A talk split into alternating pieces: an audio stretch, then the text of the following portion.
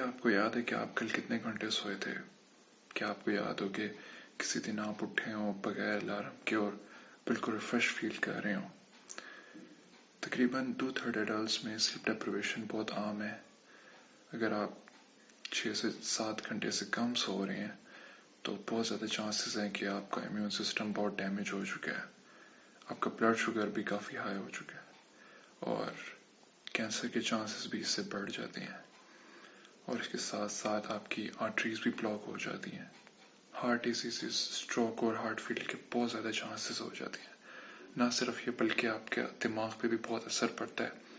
Anxiety depression اور even suicidal thoughts بھی اس میں عام ہو جاتے ہیں بندے کے۔ اس کے ساتھ ساتھ کھانے پینے کی آداب بھی بالکل ہی چینج ہو جاتے ہیں انسان کے۔ زیادہ کھانے لگ جاتا ہے بندہ، بھوک بہت زیادہ لگ جاتی ہے۔ نہ صرف یہ بلکہ بندے کا لائف سپین بھی جو ہے وہ ڈکریز ہو جاتا ہے۔ اس لیے اپنی صحت کا خیال رکھیں، نیند اپنی پوری کریں۔